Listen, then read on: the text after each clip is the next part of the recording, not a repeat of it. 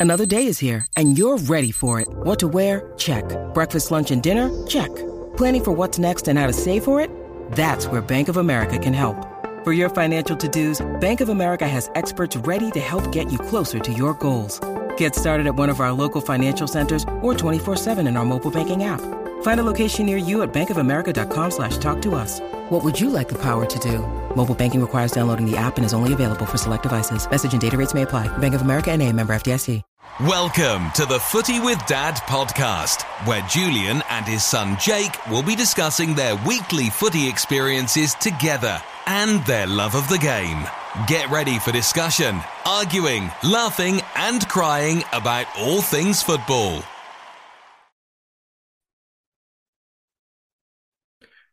Welcome to another episode of Footie with Dad. Well, it started with Jake and I going to Tottenham v Wolves yesterday morning at twelve thirty, and uh, then it uh, continued in the evening with Arsenal, which I must be honest, a great performance at Bournemouth, winning three 0 and then what a set of results today. We had Leeds winning 3 0 at home against Chelsea. And then the games that's just finished now Newcastle 3, Manchester City 3. Um, and that was really exciting. Jake, though, we started off, uh, we went to Tottenham Wolves yesterday. What were your thoughts on the game? Well, um, of course, going into it, it's not really a fixture that Spurs normally do that well in. I think I think we've lost four out of the last seven games against Wolves. So, you know, the fixture didn't really favour us, if you'd like. 12.30 as well. I'm not a fan of these early kickoffs on a Saturday morning. But look, it wasn't the prettiest performance, but we managed to get through it. Yeah, it was a tough first half. Um, I can't really remember too many chances apart from on the stroke of half time. Kane hit the bar with a sort of looping header. And we really hoped that Conte would shake them up during half time. And I think they did come out in, in the in the second half with a, a little bit more energy. Um, I wouldn't go as far as saying it was a game of two halves, but they did show a bit more content. But uh, the last 20 minutes, it was horrible, wasn't it? yeah, I mean, I mean, look, I said to you uh, last night, it seemed a bit like Burnley towards the end of last season. I mean, you were a little bit unsure as to why, because obviously it's only three games into the season. But I don't know. It really feels like it really feels like everything's on the line, really, for Spurs. I mean, you know, we really need to start off well, don't you think? Yeah, I mean, as you sort of alluded to, these twelve thirty kickoffs are are horrible. The fans are, you know, literally just got out of bed. I didn't think the fans were too bad yesterday from where we were sitting, but it, it's not the same as you know later on or even evening kickoffs. Um, I did feel it was a little bit flat. I think the fans did as much as they could to get the players going, but I don't think, if I'm honest, the players did enough to get the fans going.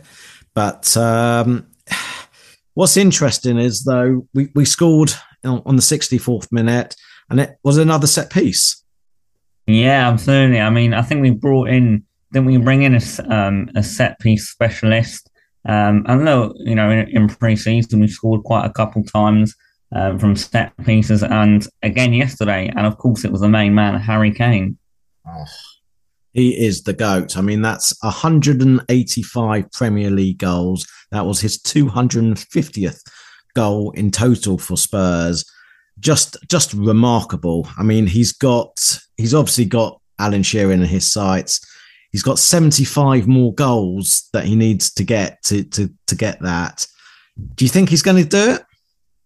I mean, look, he's he's 75 away, so what that's what 25 per season for the next three seasons. He's 29 though. Um, yeah, I think he's going to do it. I think he's going to do it, and you know, nothing would make me happier if he gets the Premier League scoring record as a Tottenham player. He can do it. He's it will be 32, 33 realistically when he gets that record. He should still be playing, hopefully injury uh, permitting. And I think you know if he's playing to 34, I, I think hopefully he'll, he'll get that record. And what an achievement! But yesterday's goal already was a, a world record. He is now the highest goal scorer at one Premier League club, overtaking Aguero. Phenomenal feat. Yeah, no, absolutely incredible. I mean, that we know he's he, we know he's an incredible striker, but what a what a turn of events, isn't it? From last summer when it looked like we were never going to see him at the lane again, and now he seems seems happy as ever, and he's you know going and trying to smash all the records.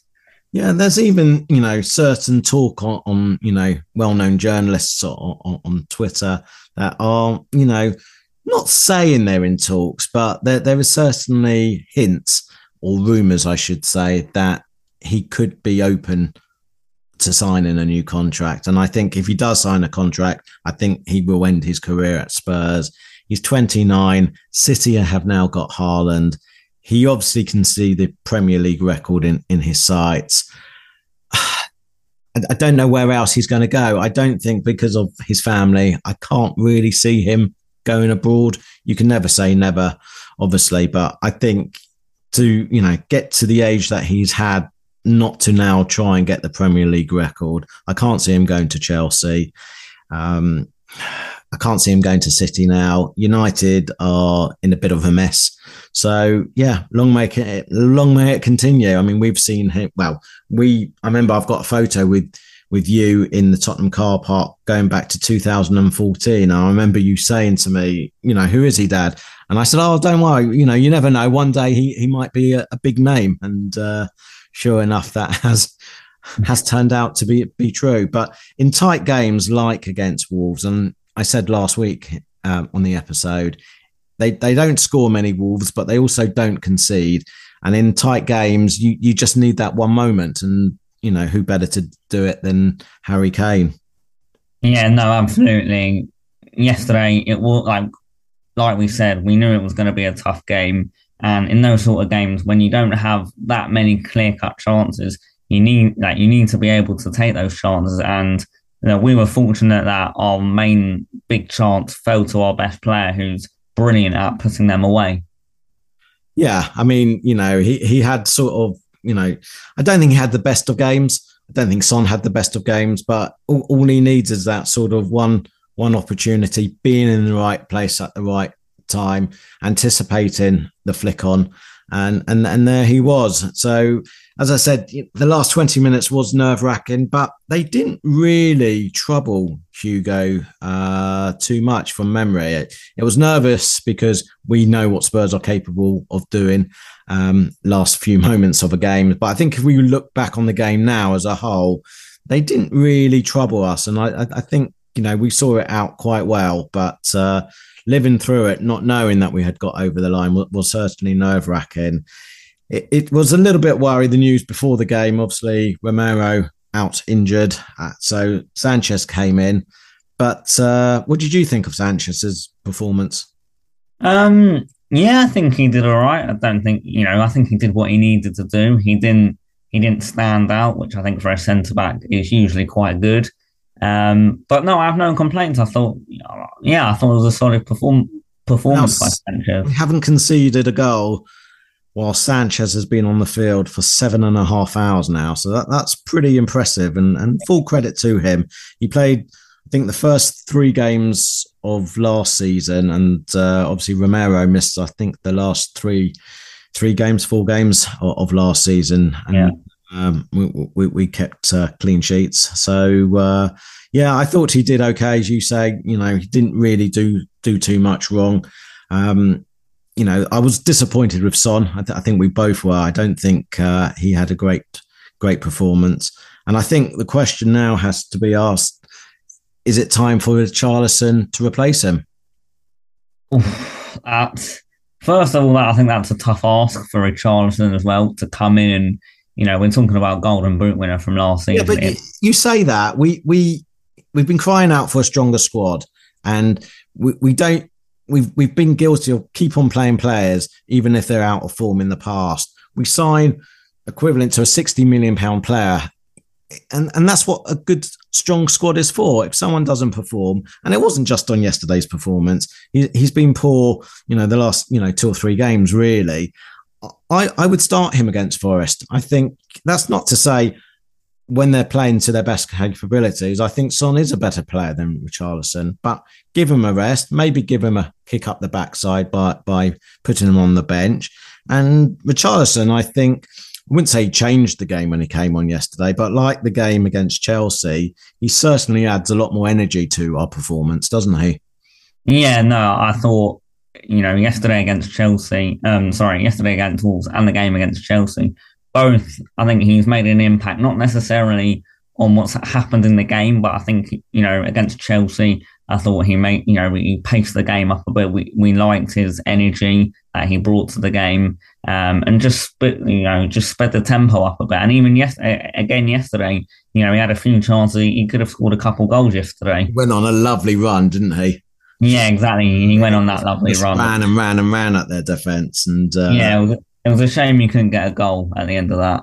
Yeah, I, th- I think a goal would would do him the world of good. But listen, I'm, I'm not slagging off Son. I, I love Son. You know I do. Uh, but I just think he has been a little bit off off colour, really, the last couple of uh, games. And, you know, start Char- over Charlison, keep Son on the bench. And, you know, if we need him, bring him on with 20 minutes, 30 minutes. I think having five subs this season makes a big difference. You can rotate the squad a bit more. And it's not really dropping them. You're just using the squad to its capabilities and you don't have to wait for the last five minutes. You know, you've got five subs, so you, you can bring someone on as early as the you know 60th minutes. And uh, I, I, think Richarlison has done enough the last couple of games to uh, to, to warrant maybe a starting place against Forest. Yeah, I mean, look, Son. I don't think he's had the greatest start to the season, and I'm sure he'll admit that himself. But do you not think, say, Richarlison was to come in against Nottingham Forest and have a bad game and the result doesn't go our way, do you think people would maybe try and point the finger at Conte as to why Son's not starting? I think if you're laying out 60 million pounds for a player, um, I think you've got to give him opportunities. I, I, think it would be, yeah, a little bit harsh to drop Son. And you know, don't get me wrong, I I, I I love Son, but we've got uh, We've got Forest on the Sunday. We've then got West Ham a few days later. You're going to have to use the squad, and you know you can't play the first, same eleven week in week out. And I, I think I would like, you know, I still want Son involved against Forest. Don't get me wrong, but uh, put it this way, I wouldn't be totally gutted if Son was on the bench and Richarlison started. Certainly not. Yeah, I mean, I mean that's a fair point for me well, and you as well. I just know what Son's capable of, you know, just cutting in on his right foot and just curling one into the top bins. And, you know, I, I worry not that Richarlison's not capable of doing that. Um, you know, we've seen that he is. Um, but for me, it's hard to see, you know, the quality that Son Son has sitting on the bench. I think, listen, if you're, as I said, if, if you've got a 60 million pound player on on the bench, you, have got to bring them on. It, it, it shows ruthlessness, and you know we we've got to. If you want to be a top top team, you've got to show a bit of, of ruthlessness. It, it it shows. You know, you get another five ten percent out of the players if the players know that if they don't perform for two or three games that they're going to be on the bench, then then you've got to bring these players on because otherwise, if they still think you know they can have five or six you know quiet games what's the point of you know having a strong squad? We've got to have a winning mentality. You've got to perform week in week out. We want to be challenging for the league. And yes i agree it, it'll be harsh but it's a squad game they're all going to get lots of minutes and i think i, th- I just personally think Richarlison deserves now uh, to start that's not to say you know i want him to start every game ahead of son but you know let's see how it goes listen no one knows what Conte's thoughts are. He sees them in training um, every day. So we'll, we'll, see what sort of team he picks for the Forest. Um, now, I do have an issue with you, not so much with Son and Richarlison, but you know, we, we had a few arguments yesterday about Emerson. You, yeah. Listen, don't get me wrong. I don't think it's the finished article. I don't, you know, I agree going forward, he is poor, but you're so so negative every time he gets the ball you're just like oh he's not going to do anything goal kick this you know and fine slag off a player after the game but you know I know you're probably going to say, "Oh, you can't hear me," but I just think negative vibes. Think positively during the 90 minutes. he's not great at going forward. But in fairness to him, he wasn't bought, brought as a as a wing back. He he is a good fullback. His defending, I think, is very good. You know, he he doesn't listen. He's got a mistake in him. You know, a, a bit like Aurier did, but I think defensively he's very solid. And yes, we can have a go at him for not getting in forward positions, but I, I think you're very very harsh on him. I think he has done well. Um, you know, recent games. Conte certainly has picked him every game uh, this season. Picked him, you know, every game. La- well, after Doherty got injured against Villa, uh, started him, and I just think, you know, lay off him. I, I know he can't hear you, but criticize him after the game. But I just think if you, you know, if you're willing someone not to do well, superstition tells me he probably isn't going to do well. Give him a bit more encouragement, Jake. Well, look, I'm not. Obviously, I'm obviously I wish Emerson played. You know, gave you know played had a ten out of ten performance week in week out. But like, he's like he's never really been a player that shone out to me. I'm not his biggest fan, and but you telling me you know when he's you know when he's about to whip a ball into the box, does that really fill you with any excitement? No, listen, I, I agree. He hasn't got the best of crosses on him, but I think until and until we know there's a better, you know, I know we've got Spence, you know, or, you know, waiting in the wings, but he, he needs to come up to Conte's speed. You know, you know, learn what Conte wants from him. You know, he's only ever played in the Championship. He's, he, you know, the Premier League is a big step up, and you know, just, but I, I, know he's not the finished article. I know his crossing is frustrating, but he is a. It's like blaming, you know, playing a midfielder up front and expecting him to score 20, 25 goals. It's unfair. You know, he's a good, solid defender. He defends well. He's not great going forward, I agree, but it's just every time he gets the ball, you're on his back. Stop it. well, no, look, I well, look, like you said, he's a good defender, but and I understand that he's not naturally a wing back. I think if if we played him in a back four, I think he would do very well. And I, I'm not sure if we would need to replace him. But as a wing back, fifty percent of your job is to attack. And he, I'm sorry, but he just does not fill me with any confidence that he's going to do anything. I know, I know, I know he's put a few good crosses here and there, but you look at, you know, other wing backs like James and uh, Trent for Liverpool, they put in blinding crosses. And we've got Emerson who, you know, just like Eriksen when he was there, struggles to beat the first man. Okay, listen, we're we're agree to disagree. I think is the nicest way to to end that little bit debate. So this week we saw, you know, potentially the uh, the exit of of two two Spurs players. Um, well, one current player, one one former player. The first Ndombele, which is frustrating because the boy has got so much talent, but his commitment and desire to succeed is really, really poor. I mean, he scored 10 goals in 91 appearances, I think, uh, during his time at Spurs, which for the amount of talent he's got, it's just such a waste. And I remember when we signed him, I was so excited, and we saw glimpses like his goal against Sheffield United, um, his goal against uh, Newcastle. It's just so frustrating that he hasn't got the temperament or commitment to to want to work hard week in week out, and and that's all, all the good players, all the world class players. They don't do it one in four, one in five. They do it every week like Harry Kane. He works, he works hard, he works during hard during the week at the training pitch. And you just don't see that with Ndombele. He he went out on loan, he, he didn't pull up any trees. And I just think, you know, listen, I hope he does well. I hope he pulls his socks up, but I'm really frustrated that it, it didn't turn out because he's the sort of creative midfielder that we're crying out for. Yeah, I mean, look, going back to what you said a few minutes ago, I was over the moon. I remember that day um, when we signed him, and yeah, I was really excited.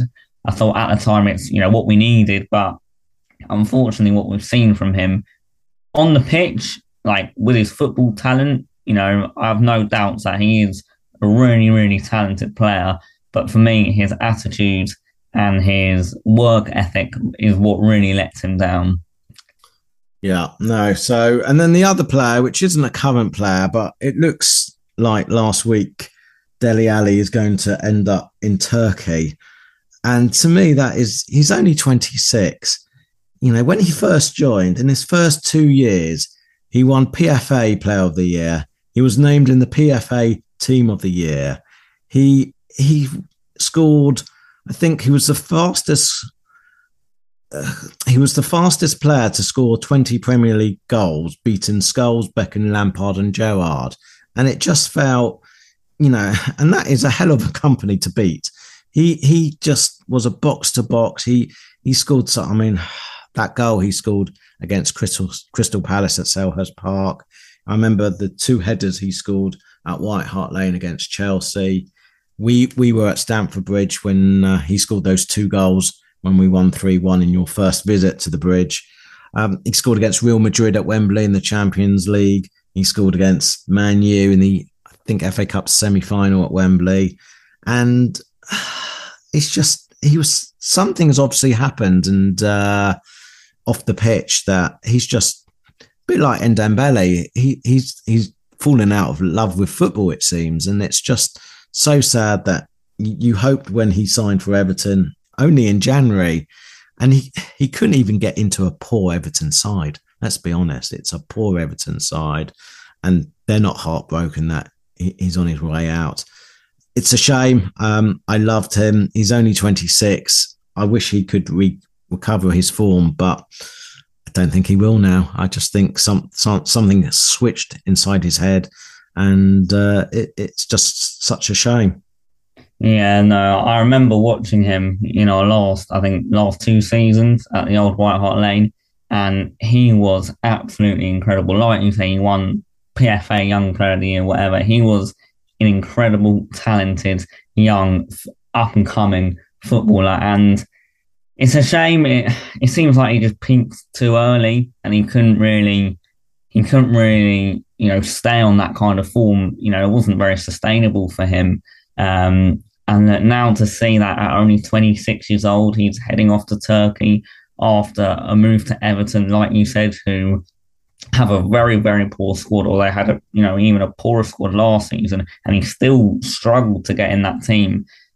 Yeah, and I, I think it's really sad for me. You know, when I started watching football, he was one of the I wouldn't say he was like one of the best players I've ever watched, but he was really, really talented. And to see him, you know, go to Turkey at only 26 years old is a real big shame.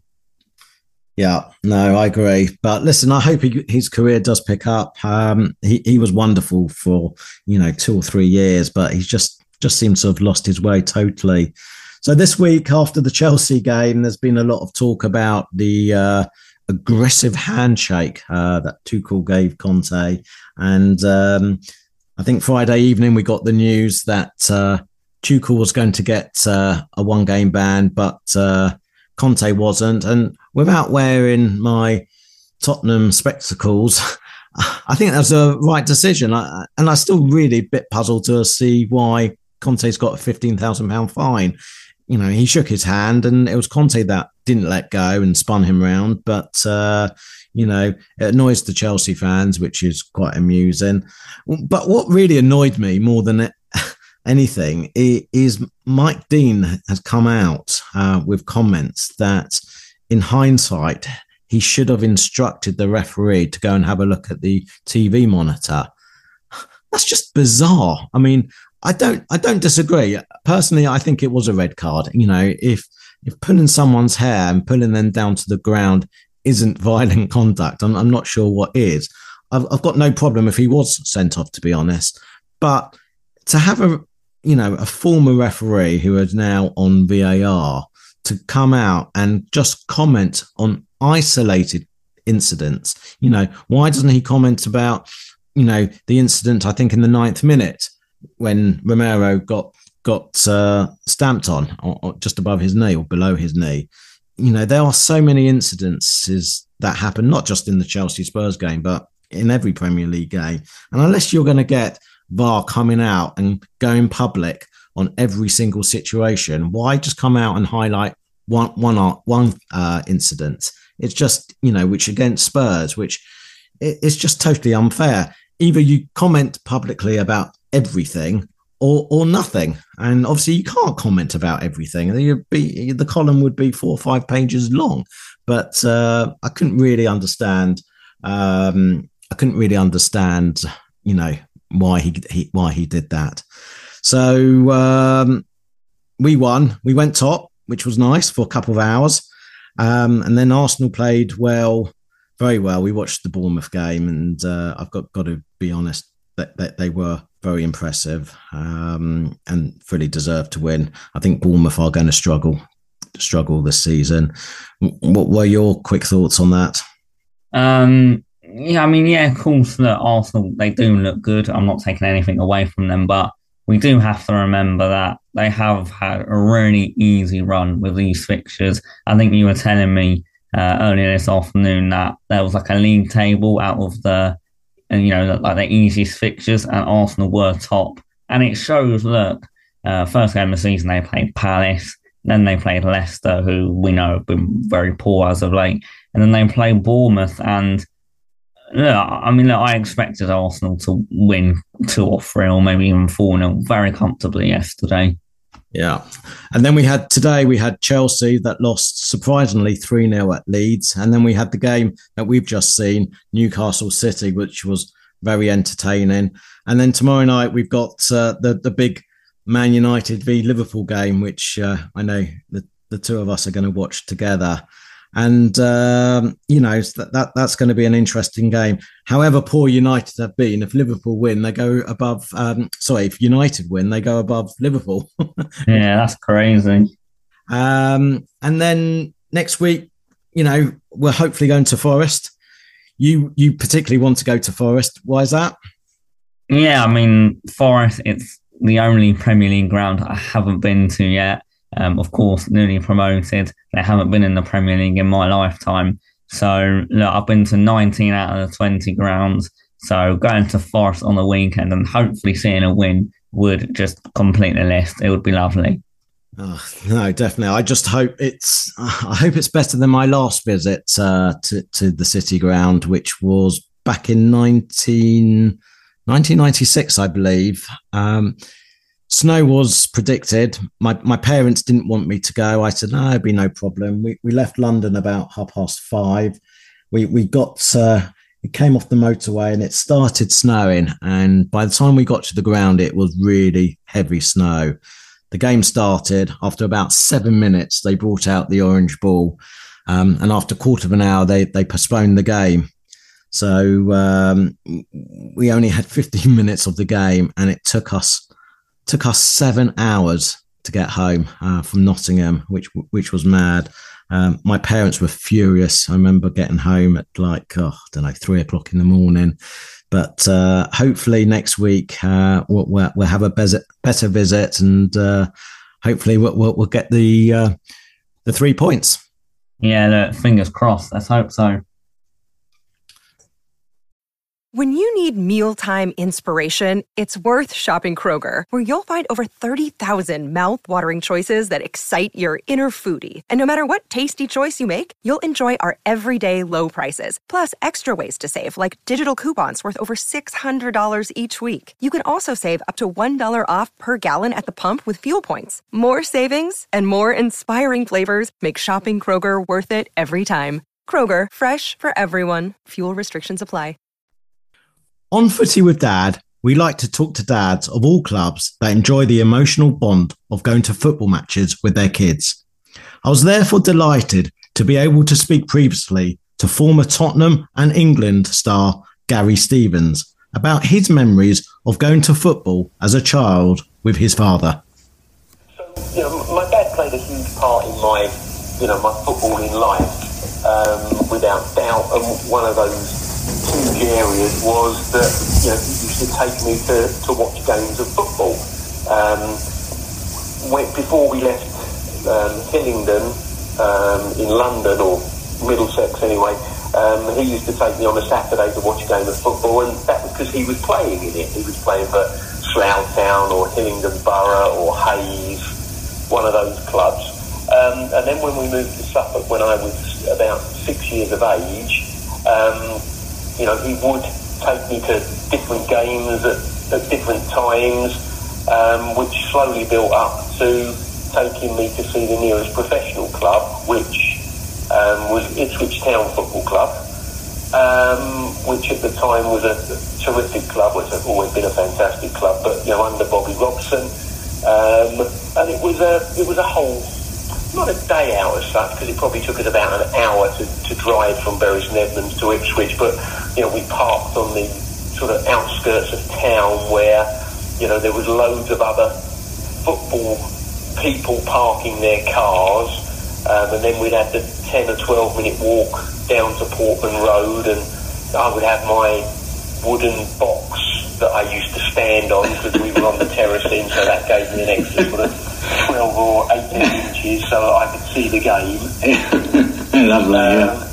Yeah, um, and most most of the time it was just Dad and myself. Sometimes there was a, a friend of Dad's and, and who was his name was Peter Thurl, um, and one of Peter's sons, either Simon or Mark, sometimes both of them. So, so there was anything between Dad and me, and two dads and a total of three sons between the two dads would go and watch. Um, you know, we'd go one week we'd go maybe in my dad's car, the next week we'd go in um, Peter's car, um, depending upon the numbers and everything. And you know, just the excitement of walking down the road. I'm holding my dad's hand, and he would always carry this, this wooden box that was, you know, what I stood on on the terracing so I could see. Um, and you know, often we would queue up at the turnstiles, um, you know, because there was big queues to get in, and we always stood kind of in the, on the northeast corner it was of, of Portman Road, um, where it, it, gave me a really good view sort of diagonally across the pitch. Um, you know, if you stood on the halfway line, you know, you, you know, you, unless you're tall, you're struggling yeah, to see. So sure. it kind of gave me almost an uninterrupted view of the pitch from that corner flag down diagonally across the pitch. Um, and then, you know, obviously the, the excitement of the game, the, the results, the good, the bad, um, you know, the, some of the songs that were sung by the supporters. I can always remember going there at Christmas time one year, Newcastle were playing at, at Ipswich, and the Newcastle fans, who I always thought were really quite entertaining. Yeah. Um, they were singing Jingle Bells, but obviously Jingle Bells, Jingle Bells, Jingle all the way. Oh, what fun it is to see Newcastle win away. Yeah. that was, you know, pretty standard, I know, but it's the first time I'd ever heard that one. And, and how old were you? You were six, were you, around the sort of... Well, we, we moved to Suffolk when I was six. I think it was probably you know, I was probably about eight years of age before we started to go to, to Portman Road. Um, around about that. You know, obviously it's a bit of a blur, really, all that. No, sure. And were, were you an Ipswich fan at that stage because of your dad, or did, did your dad taking you make you become an Ipswich fan? Uh, well, well, my dad was born in Chelsea, so my dad was a big Chelsea fan. So as a kid, I, you know, my the team I followed was, was Chelsea, to be honest, and the dream was to play for Chelsea in England. Right. I tell I tell people I played for Spurs in England and did even better than I was hoping to do. Good answer. um, so um, you know, but but Ipswich became a, a, club that you know I followed and I liked and I wanted to do well and, and you know under Bobby Robson they generally did do quite well. Um, and obviously we're going to school in Suffolk and then playing for West Suffolk schools and then Suffolk schools, and then that kind of led into you know Thursday night coaching sessions at Ipswich Town Football Club. Um, so you know, I, I, was strongly linked with the club, and I knew a lot about the club and everything, and signed schoolboy forms there when I was 14, and was hoping to get an apprenticeship, but didn't. Um, but no, those, and, and, then at the end of the game, you know, there was always like a, a real kind of just a scrum getting out of the place. And, you know, quite often I can remember, you know, leaving the stadium, but my feet barely on the floor you know, because we're all kind of cramped in and you know, it, it, health and safety I, I don't think was particularly paramount in those days and you know, they crammed them in on the terracing and everything. I can remember again, you know, on the big games when, you know, say Liverpool were playing there or Spurs were playing there. I remember watching Mike England play for Spurs there on, on, a, on certainly on one occasion.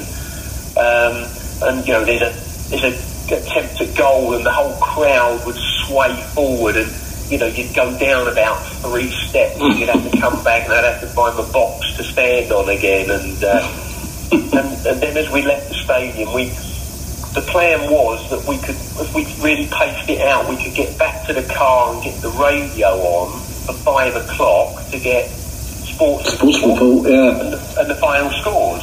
Now, quite often these days, the game doesn't even end by five o'clock, does it? Yeah, no. You know, the game used to kick off at three, and it used to finish by at the very latest quarter to five. Yeah. Half half time was like seven or eight minutes. Yeah. That was all. Yeah. Um, and, and again, you know, walking back to the car and kind of discussing the game and then listening to the results and then driving back the, the hour, best part of an hour home and talking about the game and then the other results and who had won and who had lost and what the league table looked like and um, was just a, you know, just a, a complete um, escape from normal life. To Yeah. some extent, I can Yeah. almost say. Yeah, no, I can relate to that.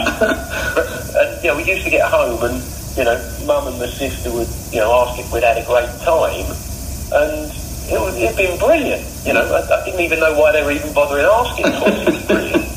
yeah, You yeah, know, because I'd, I'd spent, you know, the well, from probably something like about one o'clock with my dad in the car to six o'clock when we got home, um, and it'd all been about and around and watching football.